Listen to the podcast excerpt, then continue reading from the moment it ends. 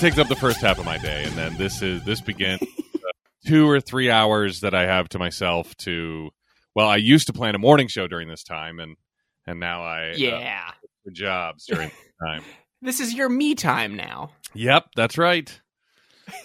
so, um, yeah. Speaking of which, by the way, here- here's something I hate on job sites, like the ones for giant companies that don't make it clear whether you are, like, say, I've already applied for a job with a, a biggish company that has one of these huge career portals, and they're like, "All right, Oh, yeah. here's here's the other job."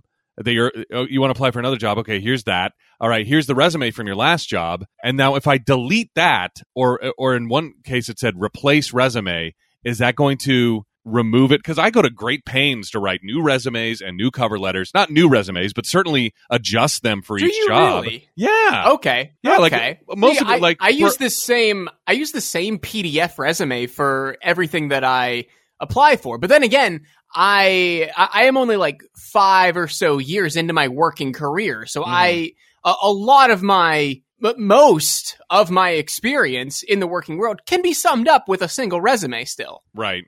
Well, I guess what I, you know, like if I was, if when I was applying for on air jobs, I would use the exact same cover letter and the exact same resume and just Oh, yeah. search and replace on the company name or station name or whatever.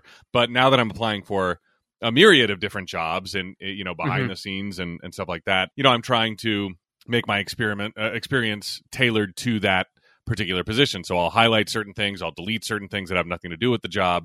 For instance, in, in this case that I'm talking about, there was like a production job, and then there was also like a sales job, and I'm like, well, obviously, it do, you know the the sales cover letter and resume isn't necessarily going to fit with the, and plus I I'll put an objection or objection an objective up at the top, and that Mm, yeah. will change each time, you know. So uh, I just I'm I'm so confused it's on some of these where I'm like, all right, when you say replace resume, that just replace it for my entire profile, and then they're going to look and go, oh, he doesn't want this job, he wants this other job. Well, oh well, he was perfect for this one, but it's the wrong resume. I just don't know. It's uh, it's only going to replace it for that job. That's what I would think, Like, but yeah, like what like once you have once you have submit for a job, whatever that whatever you submit for that job, that's what that job sees. yeah, okay, well that's good to know. Okay, I'm I'm almost positive. I mean, I've been doing this for long enough. You think I Yeah. should know?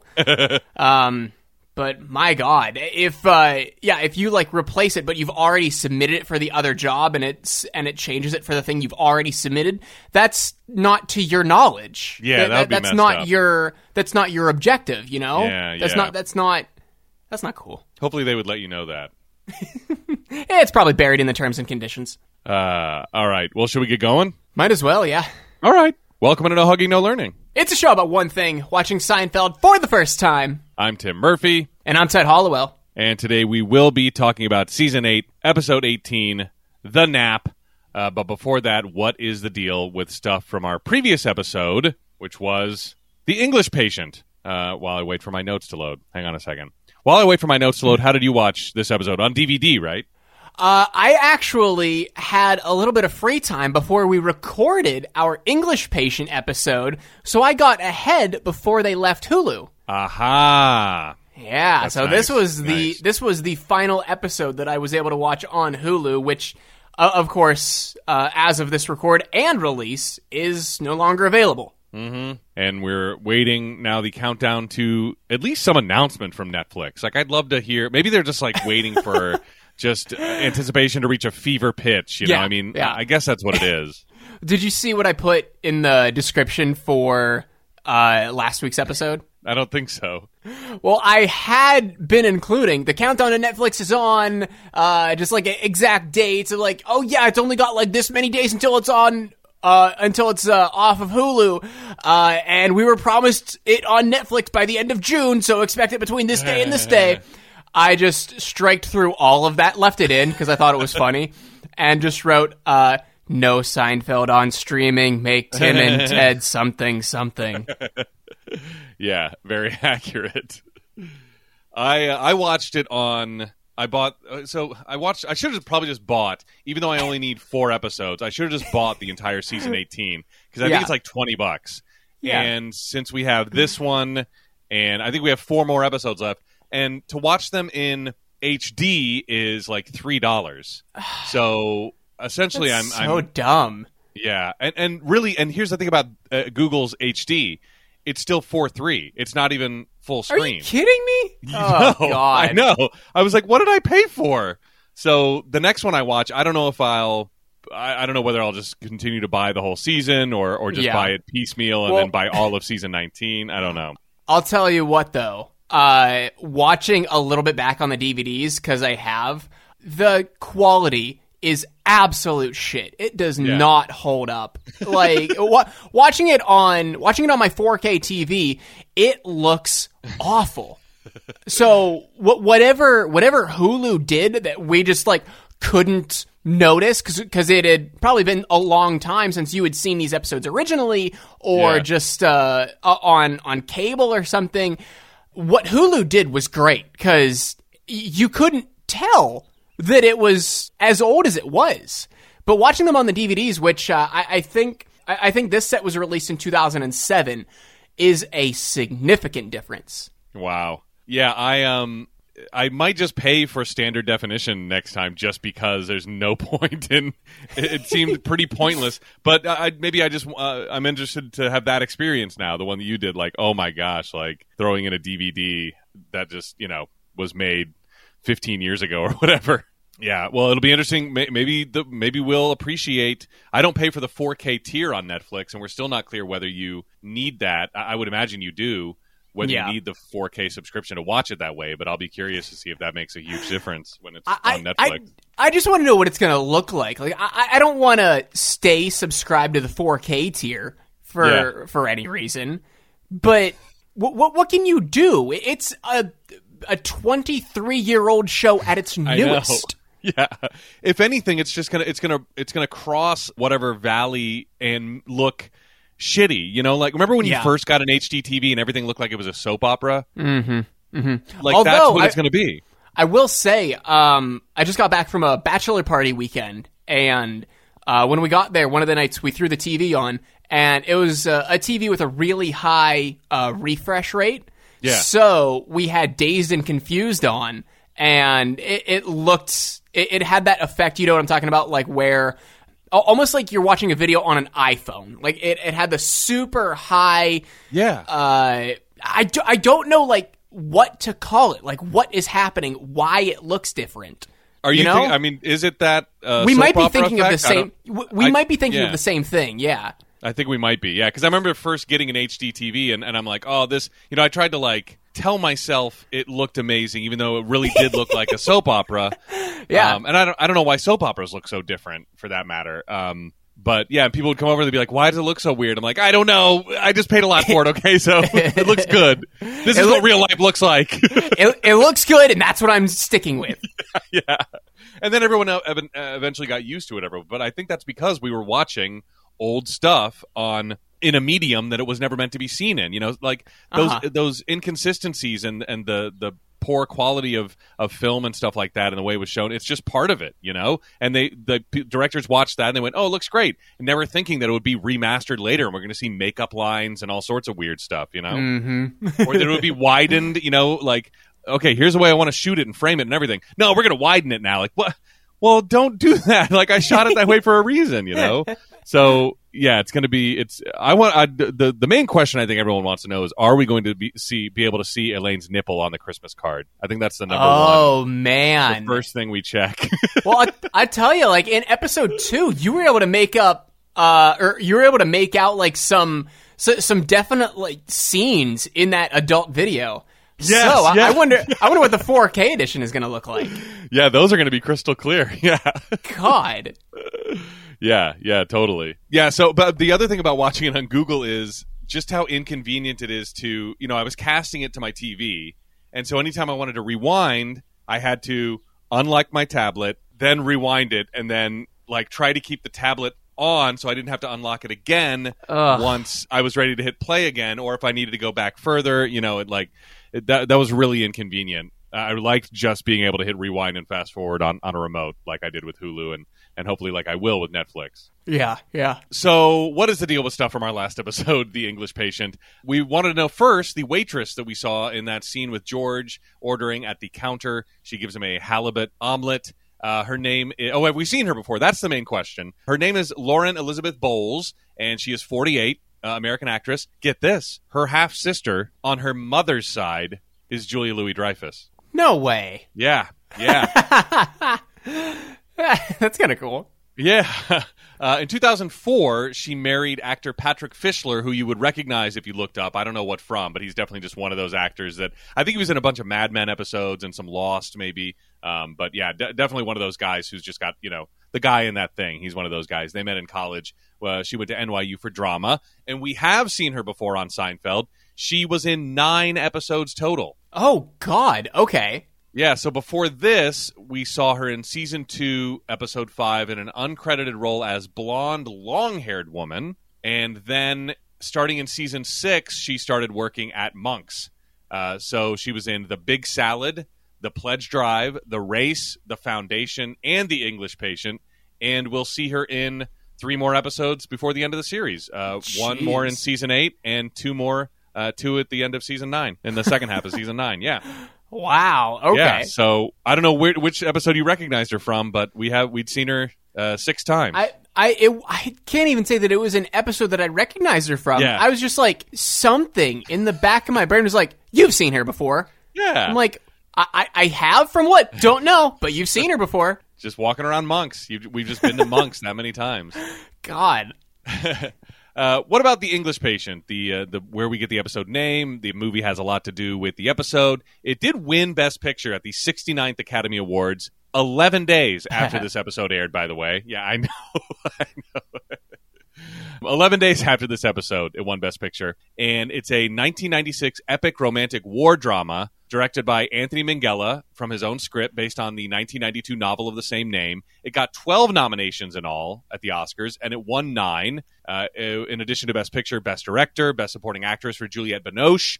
And it was also the first to receive a Best Editing Oscar for a digitally edited film. Uh, So here's what it's about. In the final days of the Italian campaign of World War II, Hannah, a French Canadian nurse of the Royal Canadian Army Medical Corps gains permission from her unit to move into a bombed out Italian monastery to look after a dying, critically burned man uh, who was in a plane crash. He speaks English but can't remember his name. His only possession is a copy of Herodotus's Histories with notes, pictures, and mementos contained inside. His past is shown in flashbacks, revealing an involvement in a fateful love affair. And the the film does have a certified fresh rating of 85% on Rotten Tomatoes, uh, based on 88 reviews. And the critical consensus is though it suffers from excessive length and ambition, the adaptation is complex, powerful, and moving.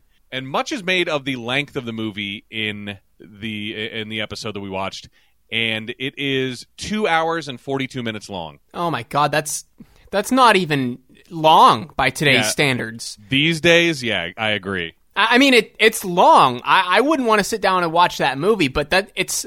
Uh, I, I should say it's not unusual. Yeah, yeah. Like have when you think about long. something like Wolf of Wall Street or Once Upon a Time in Hollywood or God. you know, movie, yeah, movies like that that are just you know these. It there was a a sea change. I I remember the first movie that I saw where I was like, how long is this fucking thing? Yeah. and it was The Patriot, starring Mel Gibson.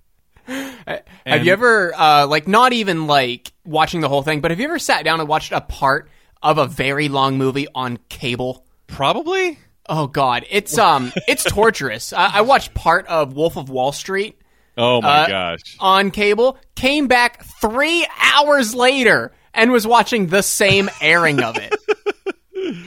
So the Patriot is 164 minutes, which is two hours, like two and three quarter hours. So that's the first time I remember going to a movie in the theater and going, "What? are- What? are- Are you serious? Like, how long is this thing?" um, and that so that's and that was 2000. So maybe that's where I'd put, you know, when when people started going like, "Oh, okay, yeah, make it as long as you want, sure, why not?" But yeah, two hours and 42 minutes is people don't blink at it these days. Um, and I was curious, uh, maybe someone else is like, oh, I wonder what the longest best picture is ever. And do you have a guess? Um, I, I do not. Titanic. Did Titanic win? Uh, Titanic did win Best Picture, I want to say, but it is not Titanic. Okay. It is Gone with the Wind, which is Oh. three hours and forty-one minutes. Holy shit! Is it Yeah. really? That's yeah, that's that's without the music. Now, Gone with the Wind was made at a time in 1939 when there's like an overture, there's an intermission, there's an entr'acte after intermission that gets you back into it. So all this music and stuff. So when you include all of that, it's three hours and 54 minutes. oh my god! yeah. I'd, I'd So- be needing I'd be needing a nap in that intermission. yeah, I think that's that'd be useful. I don't even know if I've watched that all in one sitting. I, I probably have, but that's uh, I mean four hours. Set that, set aside four hours of your life. Lawrence of Arabia was three hours and forty two minutes. So, but with all of its additional elements, it was three hours and fifty two minutes. If counting the film itself, Lawrence of Arabia was the longest of the two contenders. The longest running Best Picture nominee was Cleopatra at just over four hours, but it did not win. Yeah. So I don't know. Maybe it's maybe it's not as much of a recent thing as I thought. There must have been like back in the day. Back in the day, people were just amazed to see movement and audio coming from the screen. You know, so they were like they could watch forever. Like, oh, I, I never want this to end. Yeah. but Well, then like, then there was that- a dip. yeah, not, not that it wasn't done. It was just unusual uh, in in how common it was. Yeah. Like think about when you like when you first played a video game, you were probably like, "Oh, I could I could do this all like cuz that was new technology, like when when video games were first introduced or or whatever." Um, so it's I think it's the same thing where they they were just amazed by motion pictures. And so they're like, Oh yeah. look at this. Whoa." Wh- whenever whenever I was a teenager, uh, I was like, "Oh, it's only like eight hours of a campaign. This is bullshit." now, um, I, I don't know if you're familiar with G4, the, the old cable channel. They, they're, oh, I loved it. they're coming back. Um, and- What? uh, yeah, yeah, and uh, they're releasing like a bunch of YouTube videos, and Adam Sessler is back, and uh, I I share his opinion. He's like, as uh as an adult, no game is short enough. or, or what do you? See? It's like no game is too short. Yeah, I I can appreciate that. I love I you know I I hated when they kind of introduced you know like all the extra stuff that you can get afterwards. Like, all right, now beat the game facing backwards to the TV, and you get this medal. like, shut up! Why don't I don't want to? You know, or like, all right, you got you got to finish hundred percent of the game. It's like it used to be when the, when you finish the game, that was hundred percent. You know. Yeah. Now it's Yeah. like, no, you didn't find all the crowns that were hidden in the alleyway. Fuck you. But uh, you know, I guess Adam Sessler and I are probably about the same age, so I'm only just guessing. He always looked like the I oldest of them all. I think Yeah. you're about the same age. I mean, he plays the old guy now. Uh, Yeah. 10, 10 years after G4 went off the air. Yeah. As long as they bring back Kevin Pereira, like I'm totally in. Oh man, Adam's 47. Okay, that that makes Oh, me feel jeez. great. Yeah. Uh, Pereira is back, but Yes. uh, definitely like in a more limited role. They're, they're now focusing a lot on like younger Twitch streamers, Yeah. and and other like media personalities who are really big into video games. Yeah. uh, like they have, I, I forget their names, Avalie May and Frosk, who are two big Twitch streamers. Uh, They were like two of their first announced hosts or something. Cool. So is this what uh, Paramount Network is going to be now? I feel like they need a rebrand. now we're G4. We're G4 again. Shut the fuck up. Well, that's cool. Is, is it's going to be like an actual cable channel, or is it going to be like a streaming thing, or what? Uh, e- eventually, it's going to be a cable channel. Right now, they're Okay. like uh, rebuilding interest back up and like solidifying uh, host lineups and shows and other stuff. I- I'm sure, much like the original G4, it's going to be 90% cops and, and, and uh, Ninja Warrior reruns. yeah, yeah. But I'll, t- I'll tell you one one uh, game show. I hope they really bring back. Not Ninja Warrior, but Unbeatable Banzuke. Oh yeah. Do you remember Yes. that? That shit ruled. Oh my gosh. Oh God! I totally remember the name, but I don't remember. It, was like Ninja Warrior in in the aspect of like it's uh, competitors Oh, yeah. on an obstacle course. But think of like where Ninja Warrior is like big, climb a fucking volcano. Yeah, you're gonna gonna be launched 100 feet across this river. This is like okay, you need to stand on one foot and hop 50 feet or something Yeah, like that. or hand walk up a ramp, or on Yeah. the or across the dominoes, or whatever. Run across the dominoes. Yeah, yeah. Yeah. No, I totally because it was all indoor. Yeah, could you imagine that shit now with like drone cams? Oh my god. Yeah, yeah, like the 360 matrix cam view. Wow, that's awesome.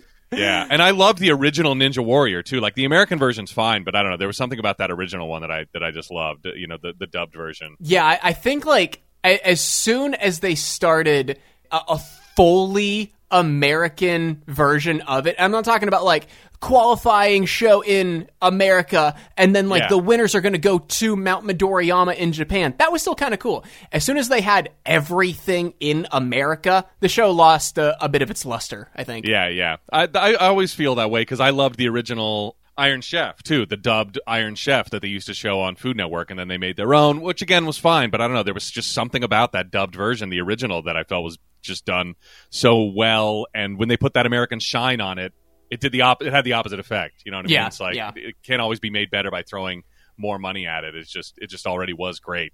Uh, but at least they brought I think they brought that original chairman from the the Japanese version, so that was good. Man, sweet. I'm all psyched for some G4 action. Now I'm gonna go watch some like best of YouTube clip shows after this. I'm sure there's some some classic moments up there. So we had a, a very special guest on this episode, Lloyd Bridges, and we wanted to do a short dive on him. Uh, comedy legend, of course, acting legend. He uh, died in 1998 at 85, so probably not soon after this episode aired. Maybe like uh, it was March of 98. So we were pretty much a, about a year from his death at this point, right?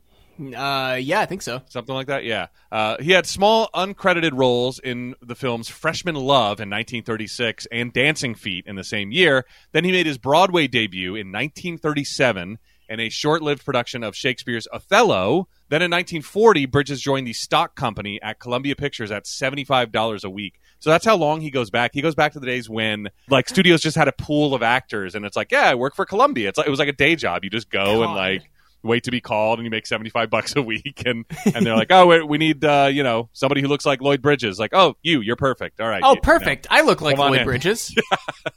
and i remember they also called them like stables where they're the paramount stable of actors like they were literal racehorses or whatever yeah. or workhorses anyway.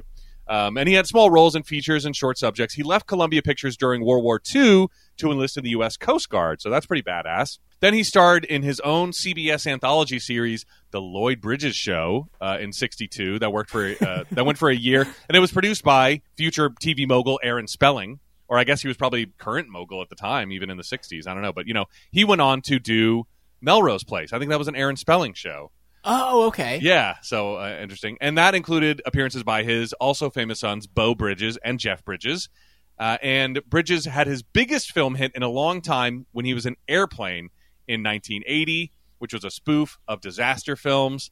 And I wonder if I, I wasn't able to get a beat on it, but I do wonder if he was one of these guys like Leslie Nielsen who was in these like not always doing comedy or whatever, but then they cast a very serious actor in those. Like Leslie Nielsen was a serious actor, and they cast him in Airplane as this like serious buffoon, and then he was like, "Oh, I guess I can do this. Uh, I guess it can be comedy as long as I'm like serious about it." And so I I don't know if Lloyd Bridges was the same way, but his last roles were in Mafia, which was a spoof of mafia movies with Jay Mohr, and Meeting Daddy, which came out posthumously in 2000. So yeah, Mafia in 1998 came out after he was uh, after he'd already passed. So there's like a dedication to him in there. But there we go, a little dive on Lloyd Bridges.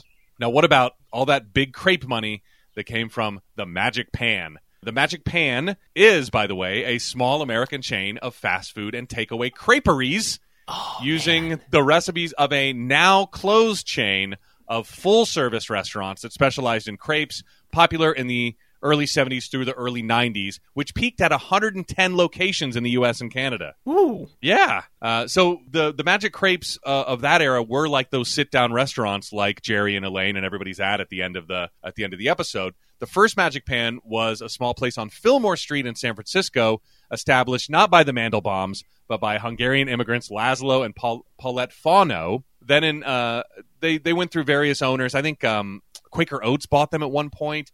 But in 2005, the Magic Pan name was reintroduced by a, a fast food group as a crepe stand in Northbrook, Illinois. and the resurrected versions don't have the crepe making machine used in the original chain. Instead, they just use recreations of the original recipes. So the revived chain opened a second location in the food court of the Mall of America. I didn't check to see if that one is still open. I probably should have, but I did check about these.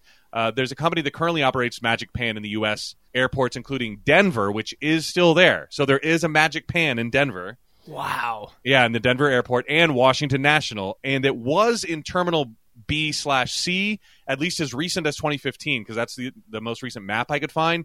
But I don't know if it's just not open currently because they're still like you know they, they have like here's the restaurants that are open, but they don't list the ones that are closed because of like Mm, COVID. In other words, yeah, so they're yeah. like here's what's running right now, here's what has shortened hours, and it's not on any of those lists. So I don't know whether the one in Washington National is still there. And so Ted, I think you and I have to go to Denver. I don't want to risk going to DC even though it's closer. And then it not being there, I figure we might as well just go to Denver. Well, why don't we hit Mall of America on our way to Denver? Yeah, I love it.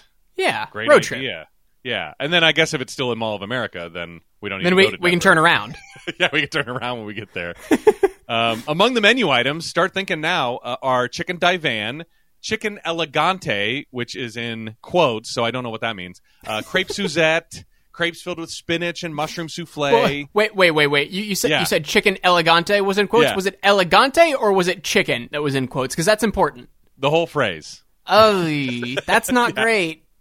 Yeah, they made up. They made up the whole thing. Uh, strawberries and sour cream, which sounds gross. I don't know why you have to put sour cream on strawberries. Chantilly cream. I don't know what that is. Coffee, chocolate sauce, ice cream, and cherry royale. So I don't know. uh, Do you, uh, are you a crepe fan? Do you like savory or sweet or both? Do you have a, a Um, I, preference? I'm definitely a sweet person. That coffee Yeah. chocolate sounds good.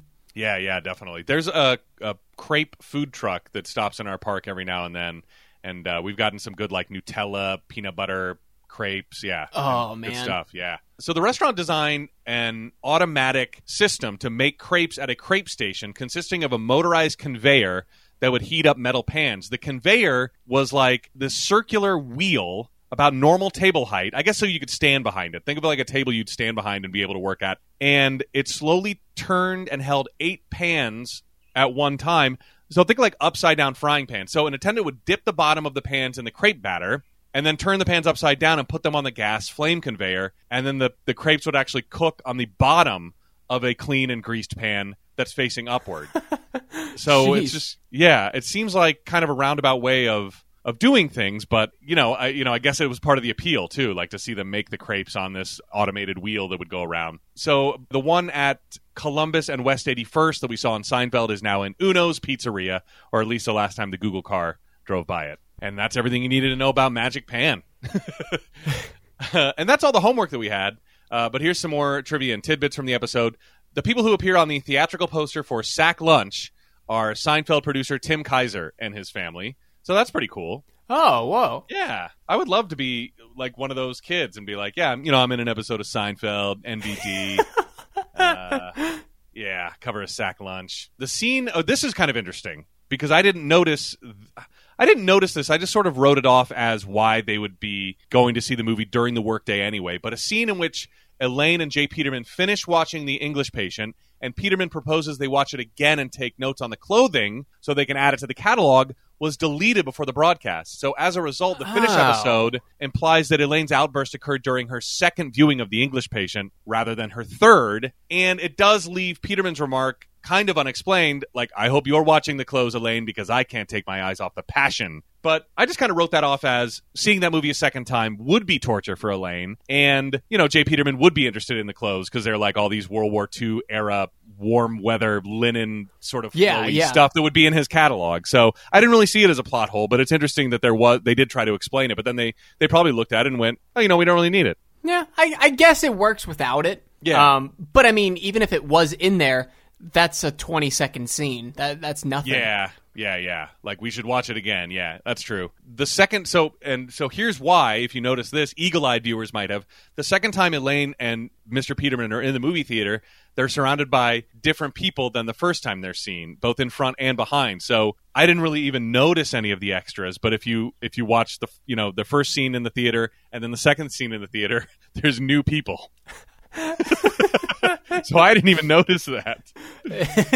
and I, you know, I, I guess no, I guess they figured nobody else would either because they were like, "Oh, it's different extras. What do we do?" It's like, you know what? Don't worry about it. so Neil, as we know, was played by Jeffrey Kurt Miller uh, in this episode, and not only was he in a couple of previous episodes, but he was also George, uh, or I guess Jason Alexander's stand-in for season six through nine. So that's how much he even looks like George. Oh, okay. yeah. Yeah, that was pretty funny. This episode is the first with scenes set in Florida that does not include Jack Klompus. He's in- Ah. yeah, he's been a part of every visit to Del Boca Vista up until this point, I guess. So, yeah, I I can't remember when he passed away, um, but maybe they were just worried about another medical emergency in the parking lot like last time. Well, I mean, this episode was based around medical emergencies too. That's so true. That's true. There would have been an ambulance there, I'm sure. Um, this is the last of the five episodes of the entire series where Kramer says yes when answering a question instead of a slang variation like giddy up or whatever he says, you know? so I, I know I've mentioned that little weird bit of trivia before, but uh, this is it. And I didn't notice, once again, I can't even tell you in the script where it is. Um, and I'm sure last time we talked about it, we agreed that, like, oh, I'm going to listen for that. Like, yeah, probably Uh, didn't catch the- it. Not at all. Yeah, did not catch it. According to something Ted can watch now, the DVD Inside Look feature, the IV pull at the end of the scene was ad libbed by Jason Alexander during filming. And I always hate facts like this because they seem so unbelievable. Like that seems like such a good. Otherwise, what the scene ends with him just walking out like after Neil says I won. And Yeah. like, why didn't why didn't the director go? All right, awesome, we got it. And like, like Jason st- starts sticking his hand back in, like, whoa, oh Jason, what are you doing? You you came back into the door. Like, can you really do that on a set? And and or was it like he improvised it the first time, or he came up with the idea and asked the directors, like, hey, you know what? Keep rolling. I got an idea for this thing. It just seems like so unlikely whenever when there's such a pivotal moment. And how many times have you heard that about a movie or a TV show? Like, you know, that was improv, right? Uh, like for instance, um, the uh, well, maybe this maybe that's a bad example. The, uh, the like the Joker walking away from the hospital explosion, like and, and Oh yeah, and like mashing the button because the explosion didn't go off. yeah, the explosion didn't go off or whatever. People were like that was improv. Like, no, I, it, I'm pretty sure that Nolan came out and said like, no, it was all set up or or whatever. It's like one of those internet facts. But anytime there's like a, a pivotal moment in a scene like that, that people are like that was improv. It's like, well, I don't. It can't be. You know, like uh, it reminds me of listening to Office Ladies and and all of those iconic lines. Like people must have just thought the writers were like sitting on their thumbs, like, you know what? Let the actors go out there and just invent a show.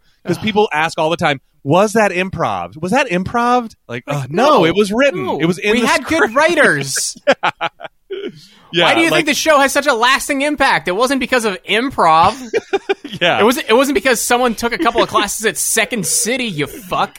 Yeah, it's like was that improv? Like anytime, like and uh, Ted H and Tim M and SR all wrote in, and they wanted to know was that improv? Like that's always the question that was asked. Like, I'm sure they probably have like an off mic back and forth. Like, oh, was that improv? Fucking idiots. Every time they they start rattling off names of people who asked a question, I I always try to guess the most stupid question that they could ask. It's just a game I play with with the the podcast in the car that keeps me awake. Like one time I tweeted, um, like Office Ladies questions are like this: Did Steve Carell really bang Jenna Fischer's mom, or was that improv or whatever? so I don't know. Take that uh, take that with a grain of salt, or watch the Inside Look feature. Maybe more info. There's more info about it. But finally, Earl Schumann, who plays Izzy Mandelbaum Jr., was born on February 24th, 1916. His dad in the episode, Lloyd Bridges, was actually only a little over three years older, born January 15th, 1913. So they're three years apart, which which is- just makes that actor's casting even more hilarious. Because he's only three years younger than the guy playing his dad, but you know they, they write it off as I got married in high school or whatever. So it's supposed to be ten years, but yeah, he's he's uh, he was an old timer by then. So all right, that's it. All right. Do we have any like news or anything? Uh, the only bit I have a bit of uh, sort of personal, but sort of uh, news Seinfeld news. I got a notification today that my Seinfeld Funko apartment Jerry figure and set is arriving tomorrow. Yeah, tomorrow. Oh, whoa. Yes. Okay. Yes, tomorrow by 10 p.m. My what do they call this thing? The um, it's the you know it's the Seinfeld apartment. Yeah, Jerry's apartment with Jerry. Funko mini moments. There you go. Yeah, okay, that's what it is. okay. Yeah, Is it like so- a, a Funko with like a mini like presentation stage to put it on? Yes, it's Okay. the and Jerry is in the computer, his little computer office uh, of his apartment, and it may come with a variant figure. Either I get Jerry in a blue shirt and slacks, or I get Jerry in the puffy shirt. Ooh. I'll- Yeah, and I'm going to record like an unboxing or something. I don't know what I'll do with it, but um, I'm going to open it up. I'm opening this motherfucker up. I'm not a collector like that. I I play with my toys, um, and I did. I kind of wish I had now because I, I pre-ordered this for like I don't know nine bucks Yeah. uh, when I was still employed, and like I really wish I had just popped on the whole fifty dollar set now because Yeah. I, I I like pre-ordered a bunch of stuff when I still had a job. when you And had the so- money. Yeah. yeah, yeah, like when money was still coming in, and now I'm kind of glad that I did because like past Tim really for the first time did future Tim a favor by like you know ordering concert tickets or you know getting this Seinfeld thing or, or you know the special edition album for uh you know or whatever I've pre-ordered like stuff's going to be showing up and it's like ha I wonder what sucker paid for this because I don't have any money. like oh yeah, past Tim, thanks for the present, buddy it's really great. So yeah, that that's coming, and uh, I don't know. You maybe we can talk about what to do with the uh, how to how to unveil it and do the unboxing um, later. But there you go. All right. Anything else? I think that's it. All right. If you've never listened to us before, we are not a research heavy show, despite the last, oh boy, 37 minutes uh, being uh, pretty much all research and, and extra off topic bullshit. Um, I have never seen these episodes before. Tim has never Tim has never seen these episodes before in chronological order. After being a lifelong fan for years, if we miss anything, if we egregiously skip over something, please send us an email or send us a tweet. It's at no hugging on Twitter or no hugging no learning show at gmail.com. Both of those links are in the description or on the show description page on Apple Podcasts. If you like what you hear, please give us a five star rating and a written review on Apple Podcasts or your podcast platform of choice. If it is not Apple Podcasts, just send us a screenshot so that we can see it. Uh, and we will send you an awesome holographic, no hugging, no learning sticker free of charge. We just need your mailing address. And again, if you don't want your review to be public, you can just email us. That's totally fine, and we'll send you something. We'll we'll work something out. All right. That being said, season eight, episode eighteen, the Nap. Original air date April tenth, nineteen ninety seven. I was four years, three months, and twenty one days old. And Tim, if you're counting this episode and every other episode we've got left, we have 27 episodes until we become a, hear me out on this, Okay. real time three plus hour movie on cable review podcast.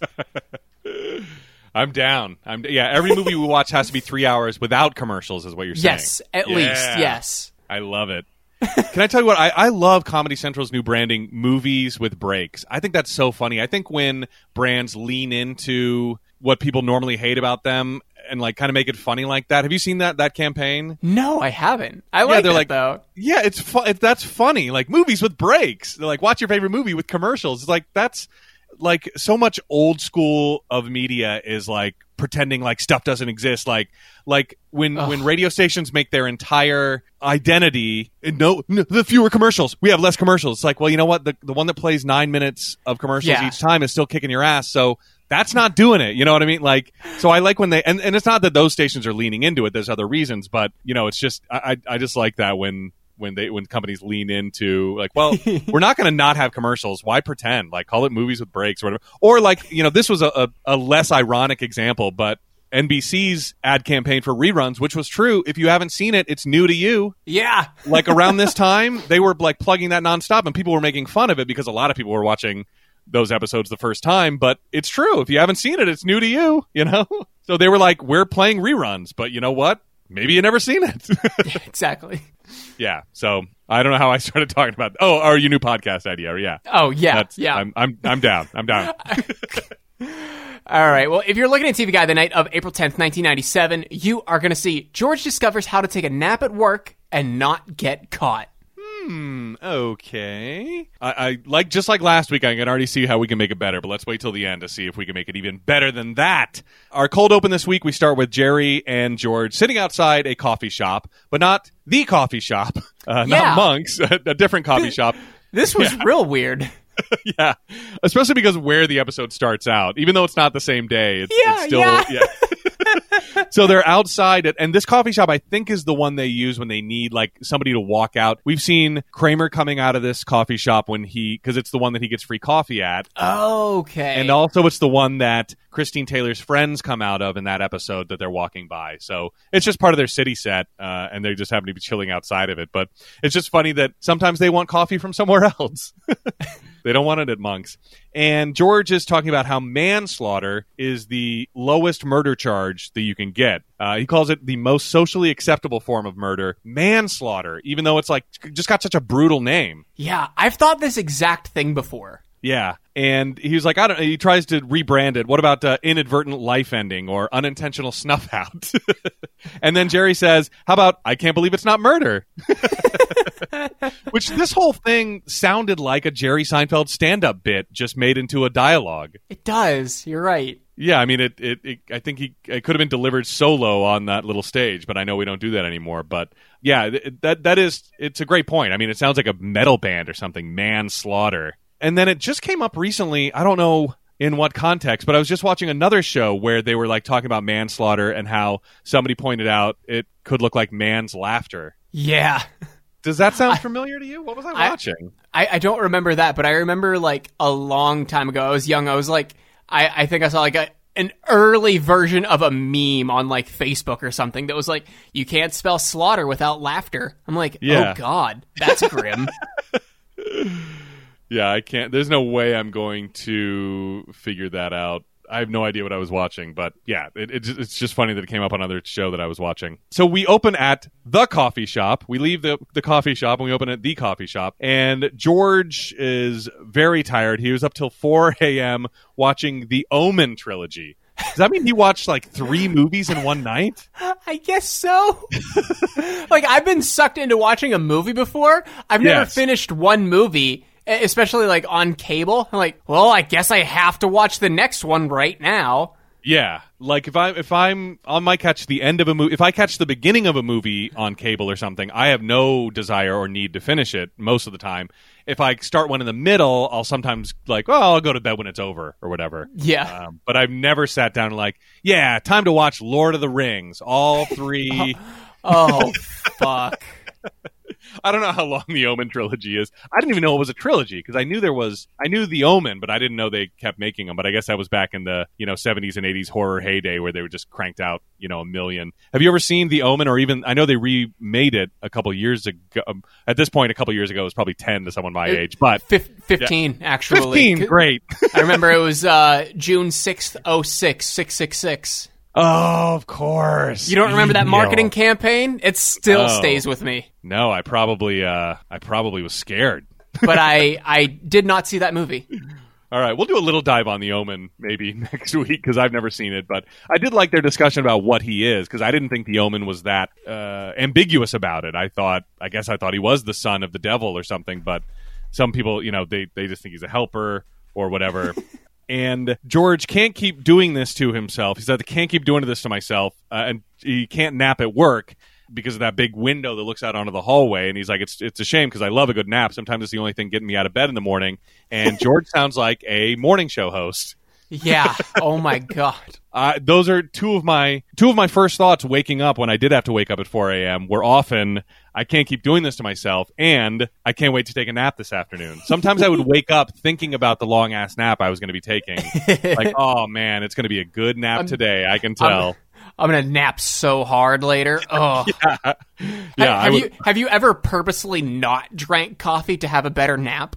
No, no, Oh. it, it almost has no effect on me. Really? Okay. Yeah, it, it just yeah, just, like it, it just gets me to normal. You know, I'm like, this is probably what normal people feel like, and I could still pretty much fall asleep at any time. But Elaine is going on a walk through the park with a new gentleman caller, as Jerry calls him, and we get a name right off the bat, Hal, which is good before we even see the guy. That's nice. And Kramer comes in, and he swam 200 laps in the pool. And on his way to the coffee shop, he saw Conrad uh, going into Jerry's apartment, uh, another side character whose name we're getting before we even see them, and he's installing kitchen cabinets in Jerry's apartment. And Jerry has to like hold his hand through every little decision, so it's getting really annoying.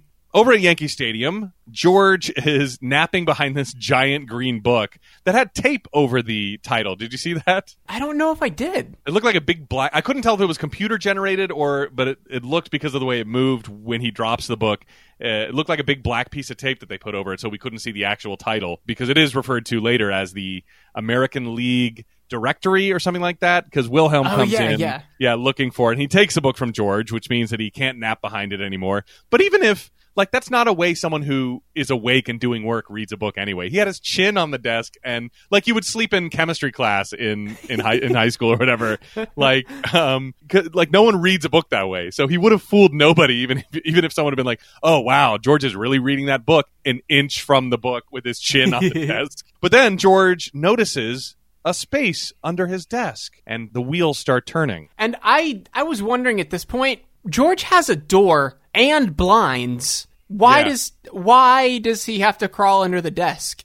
Close the Yeah. door, shut the blinds. J- yeah, just normalize that for people. I can't imagine that it's a Yeah, uh, you, do know- that for like a week Yeah. when you're still in there working, Yep. and, and people aren't going to think anything of it. Yeah, exactly. Perfect. I, I did not notice the blinds. I I definitely you know I definitely saw the door, but yeah, I do not know why. Over at the park, Elaine is walking with Hal, and his his conversation starter is Twinkies aren't cooked, which kind of blew my mind. Is that true? I don't know if they're cooked or not. Actually, Yeah, because Elaine brings up a good point. She's like, but she's like, they're brown on the bottom. He's like, it's just the way they're made to look. And I'm like, that's actually a really good point. And now that I'm thinking about it, like, it, biting into it doesn't taste like a cooked spongy cake. It's almost like a gelatinous you're substance. yeah, you're right. I- I'm just gonna put down our Twinkies cooked for the next uh, for homework Okay. next week because Okay. I'm really curious. It's it won't stop me either way from because Twinkies are delicious. Uh, I have, I have no problem if they're not cooked. It's just because they're obviously able to be sold, so they're not raw. But I, I'm just I always thought they were bread or cake. And Elaine's like, oh, you know, why don't we sit on this bench? But Hal doesn't sit on park benches because they're bad for his back. He threw it out a while ago, and he's been taking good care of it ever since. In fact, he buys all his furniture at the ergonomic store. And Elaine remarks that they always have stupid names like back in business or good vertebrations. And he's like, not this one. It's called the lumbar yard. He was so earnest too when Yeah. he said it. He's like, "Not this one. It's called the lumbar yard. yeah, yeah. It's like wistful almost like, oh no, this one's different. The This one's lumbar yard. By the way, I also hate people who take a stand like that. What is sitting on a park bench going to do? I understand. Don't sit on a park bench every single day for hours. You can't sit on a park bench on a date in a park. You know, like I, I hate people who take a stand like that where they're like, "I'm never like just just pointless convictions." Like I remember one time I was at like a summer camp type thing with this guy, and he was looking for toothpaste, and I had like a travel size toothpaste thing, and because it didn't have the ADA logo on it, he wouldn't Oh, use it. He was, like, he was like, "Nah, man, I don't use anything that doesn't have the uh, American whatever that is, American Dental Association." Yeah, like sorry, it doesn't have the ADA. I was like, "What are you talking about? It's travel size. They probably just didn't have the room." He's like, "No, no, I don't, I don't trust it." What I'm a like, "Oh fucking my loser!" yeah, like you you you need toothpaste. This will fit the bill, but like yeah, I just I don't I I hate that. I hate those like unwavering all or nothing, you know, convictions that people have sometimes. Maybe I have them too, but I've I've never noticed. I, I like to think that I can bend every now and then on on stuff, you know, like um but yeah, so that would really annoy me about Hal. But the fact that he told me Twinkies are not cooked, I'm I, I kind of like the guy so far anyway. But the fact that he thinks the lumbar yard is a good a good pun, you think I'd like it, but I don't.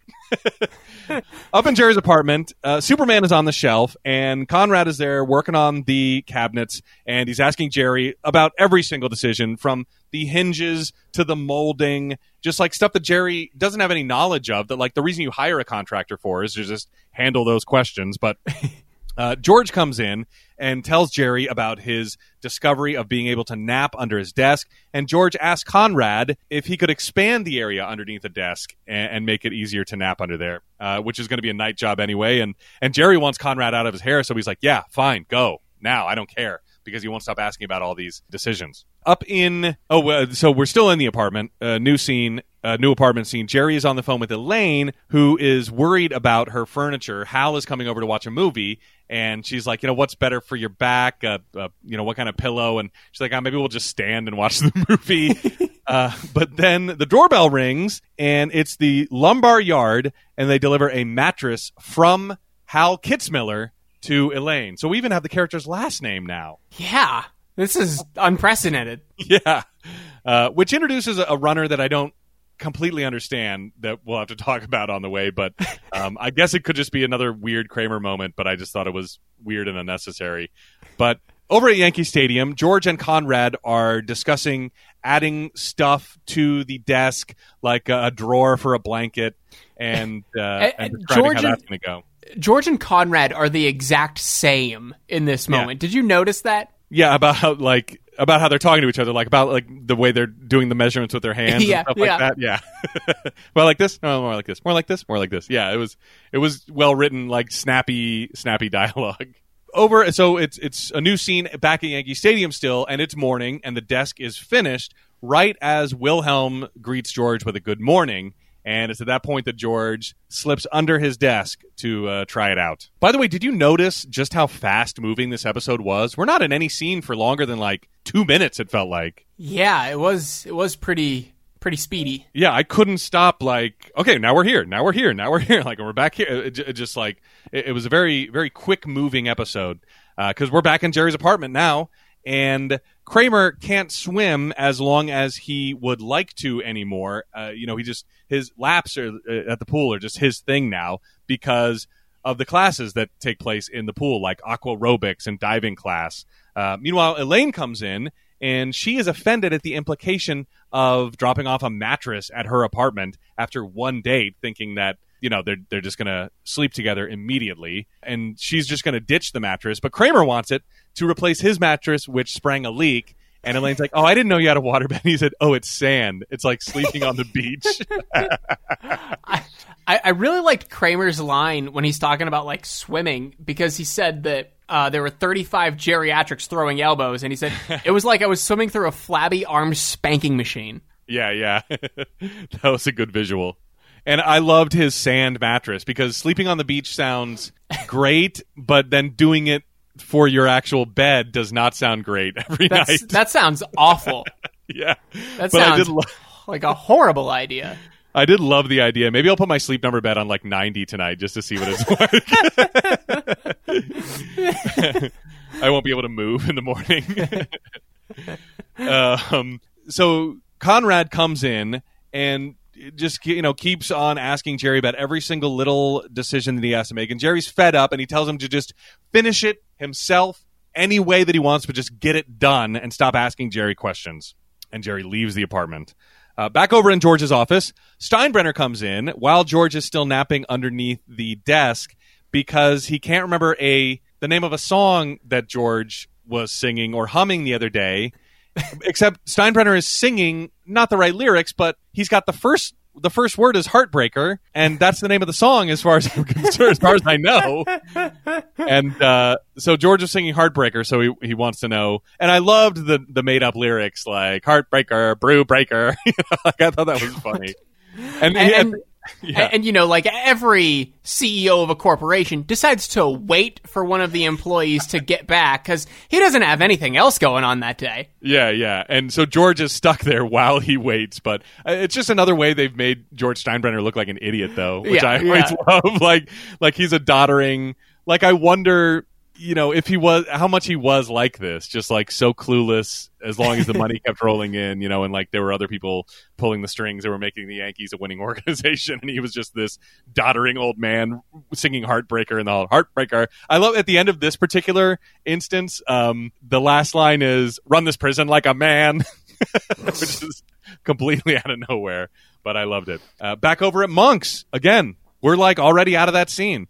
Uh, back over at monks hal explains that the mattress he sent was custom made especially for elaine's body type uh, and he kind of took a, an estimate at her uh, measurements he was like what are you 5'8 about 110 and elaine She's is- so flattered. yeah, Elaine's very flattered and she but she she knows she gave the mattress away and so she kind of has to cover for that fact to Hal. But she she's not flattered at the the gift and the custom measurement. It's just all about what he thinks she weighs. Is that it? Is- That's it. yeah. Yep. That's Yep. the way. It, that's the way it played to me too. But um, yeah, uh, back over at Riverside, uh, or we're not back over at Riverside. We're at the at a Riverside location as a man and his son are looking through. What do you call those things? A, a viewfinder? What do you call those? Uh, Like yeah, I think so. Like, Like the, the, the quarter operated viewfinders that are across like a body of water or Yeah. a, a chasm from a fucking tourist location or something. Yeah, anytime you find an over a scenic overlook, there's going to be one of these things. You put a quarter in, and you get to you know look look through a pair of binoculars for five minutes or whatever it is. Uh, so yeah, I, I didn't know what to call them because when I think viewfinder, I think that 3D red thing that you put up to your eyes. Oh and- yeah. but I don't know. Uh, but anyway, the, the guy and his son are looking through one of those, uh, and the guy is like, "Look over there, that's Brooklyn, where Spike Lee lives." Is so weird. I loved the kid sees Kramer swimming, but the dad's like, "Oh, that's probably just a dead body, son." You see, Yeah, when the yeah. mob kills somebody, they throw their body in the river. Yeah, I loved how nonchalantly he explained that. Oh, oh, son. What What did you think of uh, the chroma key here? Like like the, the green screen effect. oh, of the the city on the other Yeah. side. I didn't think it was as egregious. I don't know. It Oh, was it. I- Did it look pretty bad to you? it looked bad. Um, the Even in later standard def. I- even in standard def. Uh, well, I watched I watched this on Hulu. Oh, that's Um, right. That's right. Yeah, yeah. This episode I watched on Hulu, but uh, the later scene definitely made me think of something. I'll, I'll get into it when we get there, though. So back up in Jerry's apartment. Yeah, so Kramer is swimming in, in this river. Uh, back in, uh, in the apartment building, Kramer catches Jerry in the hall and tells him that he started swimming in the East River. And Jerry goes, You mean the most heavily trafficked, overly contaminated waterway in the eastern seaboard? And I love Kramer's response. Well, technically, Norfolk has more gross tonnage. Which I thought was an hilarious fact for Kramer to know and just spout off the top of his head. Like I, I just love and and that's the way he explains it away. Like the East River is gross, and it is maybe it's not the most heavily trafficked by gross tonnage, but it is. You know, like I just love that. That's the way he rationalizes it. Well, no, it's well, I mean Norfolk Yeah, has more gross tonnage, so you're wrong. What a hyper New York joke, too. Yeah. yeah. and he said, you know, he wasn't the only one. He actually saw a couple of other guys out there, and he was like, swimming. He was like, well, they were floating, but you know, they're out there. so those probably, I guess, were dead, Dead mob- bodies. Yeah, dead mob bodies. Uh, and Jerry enters his apartment, and there is now a huge kitchen island that goes essentially from the ceiling all the way to the floor, where his small kitchen island was. and so his kitchen is now enclosed with cabinetry. In fact, I mean, Conrad moved the range And the stove. and, and- the fridge. And the, he moved the fridge and he moved the range and and took the oven out. He put a new range top up, and now Jerry doesn't have an oven because that fourth wall ca- uh, countertop where the oven was is now gone, which was really weird. Uh, so uh, yeah, I don't know what happened to Jerry's oven, but it's it's just been scrapped. Over at Elaine's, Kramer brought the mattress back, but Elaine, when she gets on it, notices it smells absolutely awful. Uh, over at Yankee Stadium, Steinbrenner has been waiting three hours for George in his office, and he gets up to leave, and he says, "No, no, no. I, he, you know, he really wants to know the name of the song. He's like, I'm certainly not going to hum it for the guy at the record store again." what what record store employee didn't know Heartbreaker? Yeah.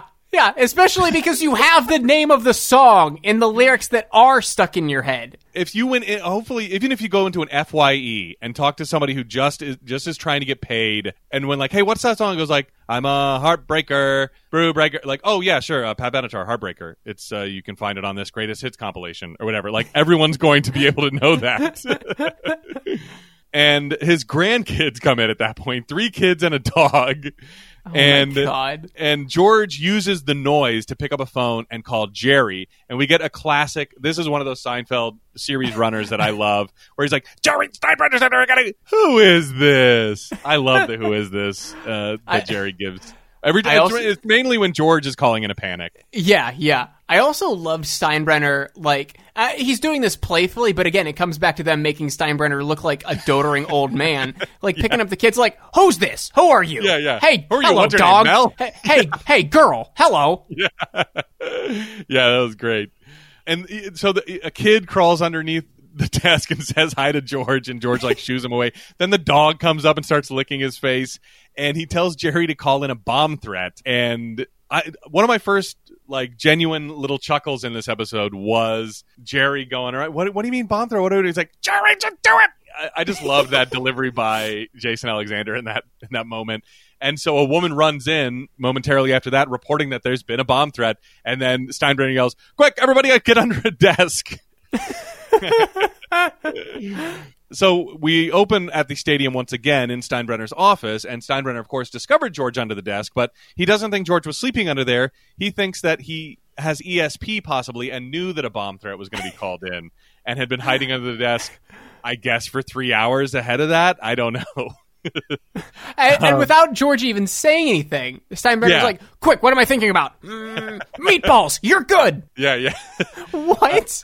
and he says that the bomber. So Jerry was like, "Well, what do I? You know, I can't just call in a bomb threat for no reason. I got to have demands." And so the bomber requested that instead of cheap adjustable hats on on Hat Day, they now get fitted hats like the players wear on Hat Day at the stadium. And up in Jerry's apartment, Elaine uh, is telling Jerry. Elaine comes in. Everybody's shocked by the cabinetry once they walk in. Everybody has different reactions. Like they're trying to have a conversation on over the range top underneath this cabinet by like hunching over. And Jerry's like, again, much like getting a new HD TV in the early 2000s, convincing himself that this is fine. You know, like, hey, see, you can see right through here. Like, this is great. Like, I'm fine with this. I like it. You know, uh, this is going to work. But Elaine says that Kramer funked up my mattress uh, Kramer comes in and he's like, "Oh man, I'm on the wrong floor again."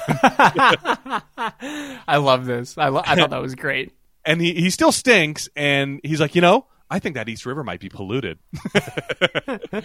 uh, George comes in and he delivers a, another. I don't. I don't know if this is a running gag, but I know we've heard this phrase a couple times.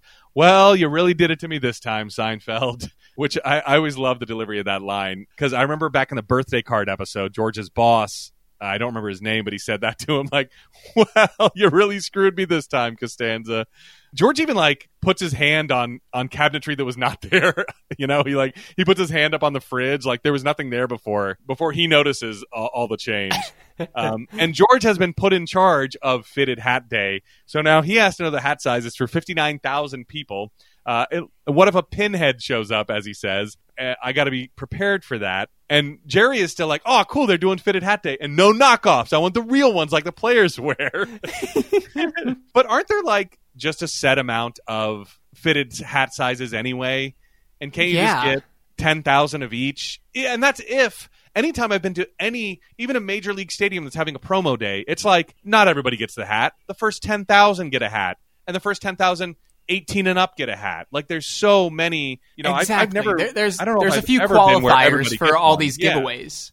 Yeah. yeah, it's like you gotta, and then when you show up and they don't have the large or medium T-shirt anymore, and you don't want what's left, well, that's on you. You know, it's like. So yeah, I, you should have gotten there early. Yeah, I think a, a person as lazy as George should have been like, okay, we get, you know, we get ten thousand of these five sizes, and that's it. You know that that'll be fifty thousand if we want to do that many, which is going to co- already cost. I mean, even at wholesale, 10 $15 a hat. You know, yeah. like, are the Yankees going to make it make the money back on this? At the time, maybe 10 $15 a hat, like a, a nice fitted hat. I mean, you and I have been to uh, our, fair share of midday ball games. Yeah. Those hats are like 30, 35, sometimes 40 bucks. That's why I was thinking, like, what if they, what if you're buying fifty thousand of them? You know, what yeah. kind of price break do you get? Is, is it yeah, like ten or fifteen yeah. bucks? You know, at that point. and George tells Jerry to call Steinbrenner back and cancel the fitted hat day. Say you don't want that anymore. And then Jerry's like, "Can you just get a hat for me?" And uh, we find out Jerry's hat size seven and five eighths. so all Jerry wanted was a fitted hat, the one, the kind That's of like it. the players wear. yeah, he, he should have just asked for a single fitted hat. That that could have been that, yeah, that could have been one, easily arranged. One fitted hat. Over to Lane's, Hal questions why the mattress smells as he's in, investigating it over at uh, or inspecting it over at Elaine's, and she says that she went clamming. She goes clamming and scalloping sometimes, so that's why. Back at Steinbrenner's office, Jerry calls up. They call him the or George runs in. He's like, the terrorist bomber called back, and uh, he wants to talk to you. He's got more demands. And Steinbrenner's like, all right, fine, fitted hat day's canceled. What do you want instead? And then Jerry goes, well, it'd be nice if you could call all the ticket holders on game day when it's going to be rained out. and then Steinbrenner's immediately like, all right, George can handle that. oh my god. and then George hangs up on Jerry saying we gotta we got we can't give in to these demands. We gotta stand strong. But that was another great plan. Again, calling fifty nine thousand people the day of the game. Hey, it's gonna be rained out today. Hey, the game the game's rained out today.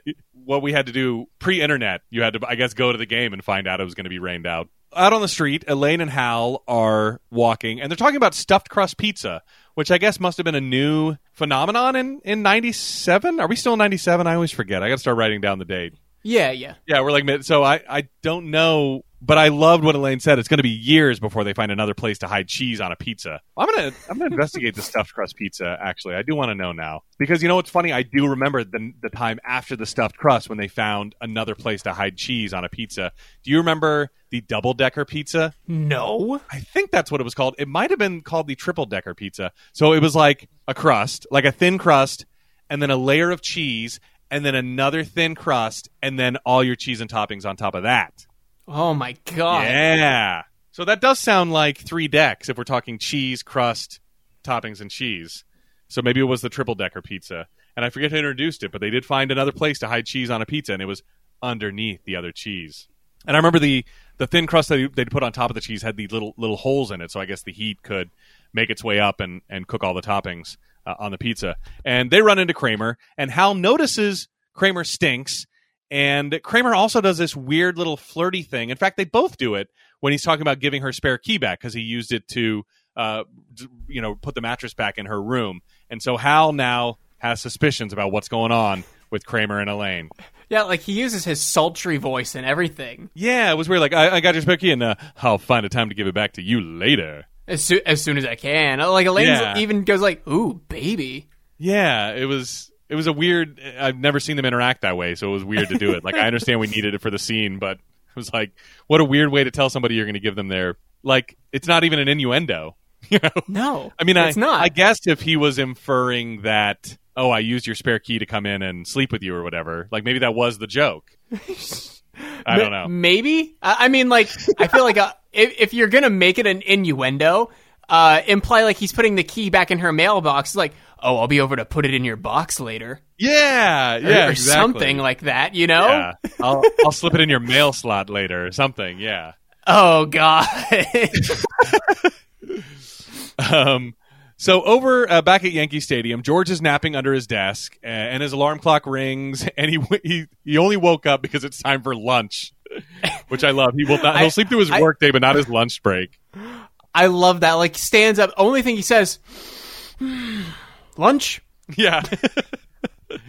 Uh, and out on the East River Pier, we're on an East River Pier now, and Hal is confronting Kramer about, uh, you know, he's like, "You've been in Elaine's bed," and Kramer's like, "Yeah, that's right," uh, and he's, uh, and he's like, I forget what he asked about it happening recently or something. He's like, "Oh, you know," he's like, "That's not still happening." He's like, "Oh no, she put a stop to that," and and I don't know. I feel like Kramer could have made this a lot clearer. You know, like this is a Three's Company level misunderstanding where saying you've been in her bed, even by Hal, he could have clarified that. I, I just feel like Yeah. this was a misunderstanding that could have been better written by you know IRL. I, I don't know. It just was. It just seemed too much of a like not working at the top of each other's intelligence. You know, it seemed like both of them had to play dumb for this to work. yeah. Yeah. Yeah. I guess is is what I mean. And he tells him that the East River, uh, you know, he's been swimming in there. His back feels great, and the East River chop is is just great for his back. And and Hal is is interested now. Anytime there's anything good for your back, Hal wants in. This is um, the other scene that I was talking about. Uh, where Oh, like yeah. the, the awful chroma key. This reminded me of I don't know if you've seen it. I know we've talked about it before. The scene in the room where Tommy Wiseau comes up to the rooftop. yeah, and, yeah. and anytime they're up on that rooftop, it's just so bad. Like the the, the chroma key effect. That, that is.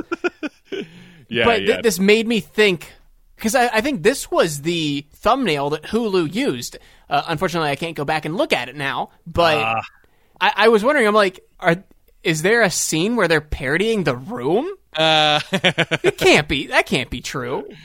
Maybe Tommy was watching this and was like taking notes on directing. Like, yes, Oh, my all- God. yeah, that's all you got to do. the perfect backdrop. Back over at Yankee Stadium, we get. A, I we get an interesting shot. Speaking of taking directing notes, we get a shot from the hallway into George's office, which we've never seen that way before. Yeah.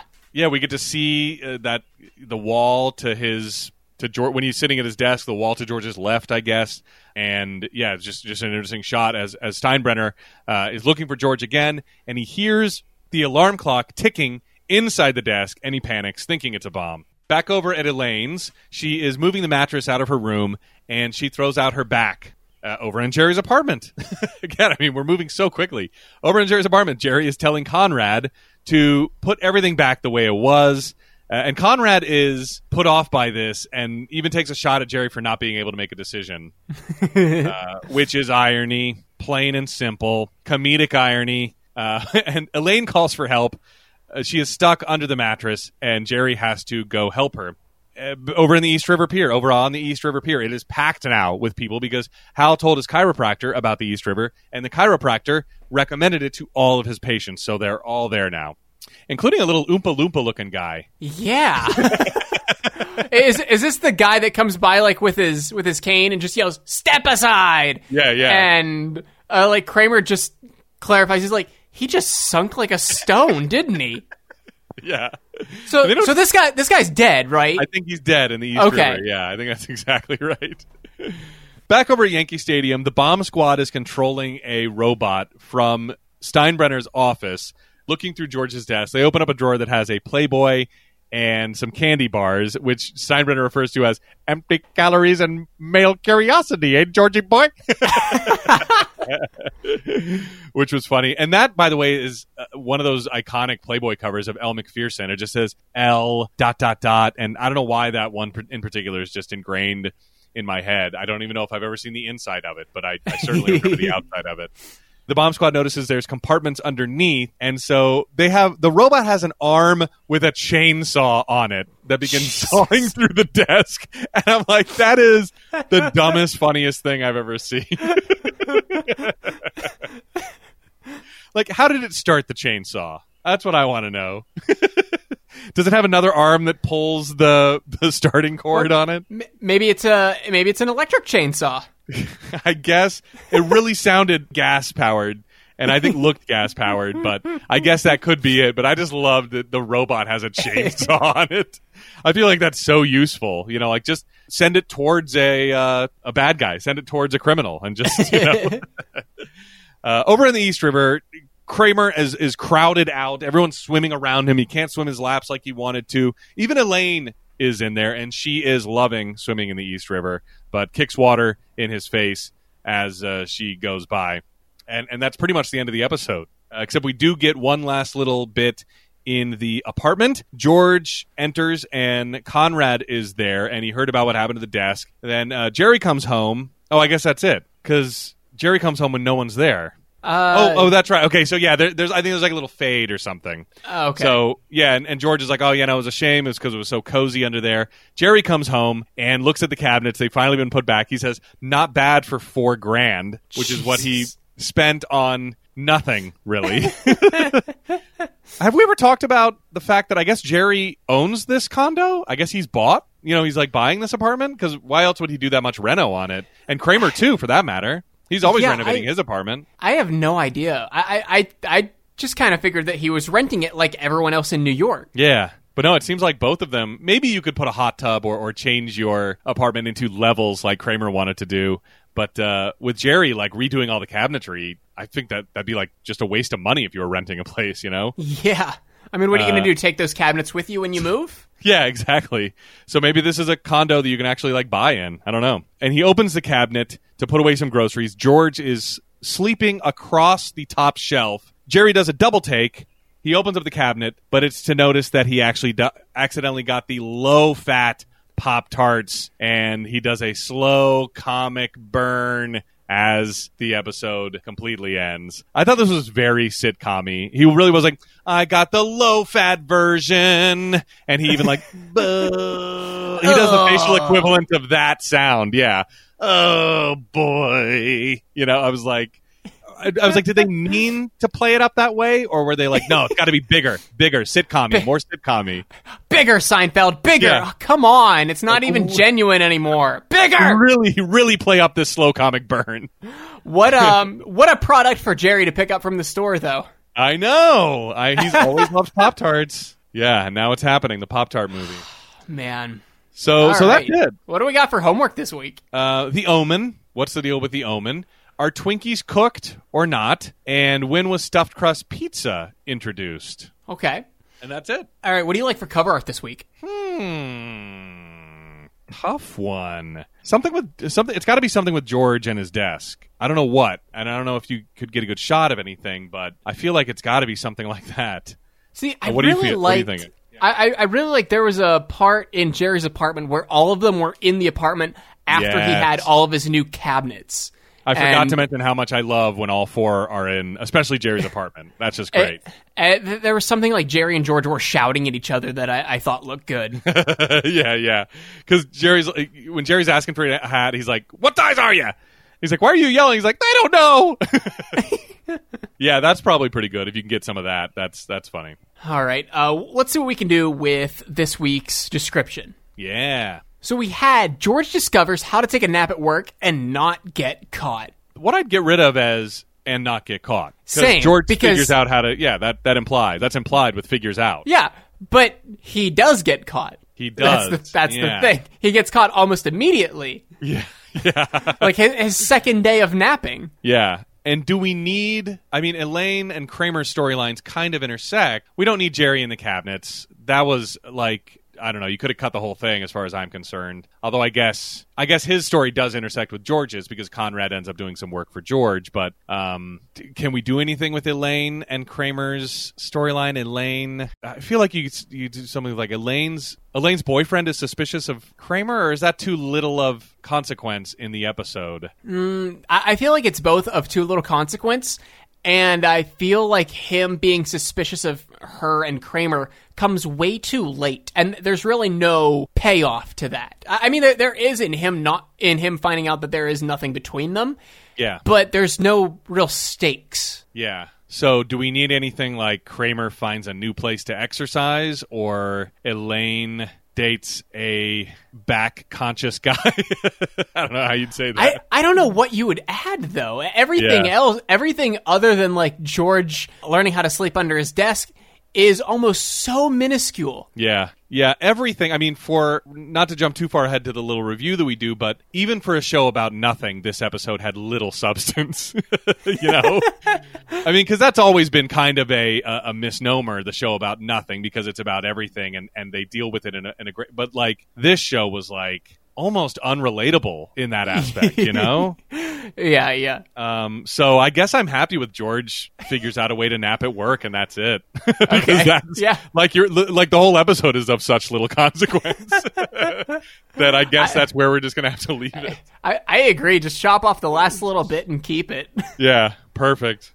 All right. Uh, well, what, uh, then what did you think of of the episode? I mean, I thought uh, as far even as far as a baseline Seinfeld episode goes, it was below the baseline. It was it was almost too quickly paced for me, and like and like I just said, I mean, it it just I I just didn't relate to anything in the episode like I sometimes do. It, it didn't deal with really any. You know, they they could have talked about napping at work without George inventing a new kind of desk. You know, Yeah. like that just seems too absurd to me. I hesitate to say I didn't like it, but I only got a couple chuckles out of it, and that was it. So yeah, it, I, it, it's very. It may be the worst of the season. Let me say that. Wow. Okay. Yeah. th- there are things I watch for like absurdist humor. Seinfeld is not one of them. Yeah, Se- Seinfeld is built, from what I can tell, on very like low stakes humor. I- Does that make petty. sense? Yeah, yeah, they've been very petty. You know. Yeah, but having a fucking gas powered chainsaw on an NYPD bomb squad robot,